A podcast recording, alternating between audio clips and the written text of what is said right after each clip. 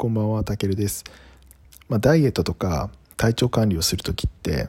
そのカロリー収支を計算したりっていうのが方法としてあるんですけれども、インプット、つまり食べて摂取するカロリーっていうのはある程度コントロールしやすいと思うんですけど、アウトプット、要は基礎代謝だったりとか、運動によるカロリー消費による支出っていうのは、運動っていうのはコントロールできるけれども、基礎代謝っていうのは、例えば体重だったり筋肉量で一定っていうイメージあるじゃないですか。でもあれ実は結構変わるらしいんですよ。例えば食べてる量が